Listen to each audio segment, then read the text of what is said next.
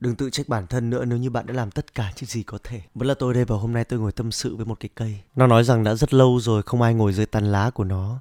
Kể từ sau khi có một cô gái vô tình ghé đến. Nhưng rồi nhanh chóng cô ấy đã chọn cái cây ở phía đối diện vì tàn lá của nó dày hơn. Khiến cho cô ấy không bị ánh nắng chạm vào. Nó buồn lắm nhưng cũng không biết phải làm như thế nào. Bởi vì bản thân của nó chỉ có những tàn lá thưa. Nó cũng cố gắng nương nhờ vào những cơn gió. Nhờ gió hãy lay động nó đi làm cho nó có thể tỏa bóng ra rộng hơn, che chắn cho người ta. Nhưng cuối cùng thì cũng không thể nào níu được chân cô ấy lại. Sau đó tôi trả lời nó rằng là nhưng tôi thì lại thích những cái tia nắng xuyên qua kẽ lá của bạn. Thì lúc đó tôi mới nghĩ là tại sao chúng ta luôn có xu hướng tự trách bản thân mình dù cho mình đã cố gắng hết sức nhưng vẫn không đem lại thứ mà người khác mong muốn. Đơn giản là người mà chúng ta đang cố gắng chiều lòng, họ có những mong muốn khác với những gì mà chúng ta có, có thế thôi.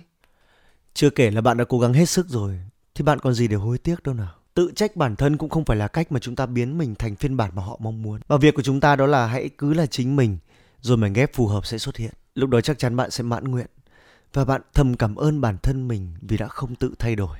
Mỗi chúng ta đều mang trong mình một bản sắc riêng, và thật hạnh phúc nếu như tìm được người nào đó đồng điệu và thấu hiểu. Thôi, đừng tự dằn vặt mình nữa. Hà nội, ngày, tháng, năm. Bức thư số 52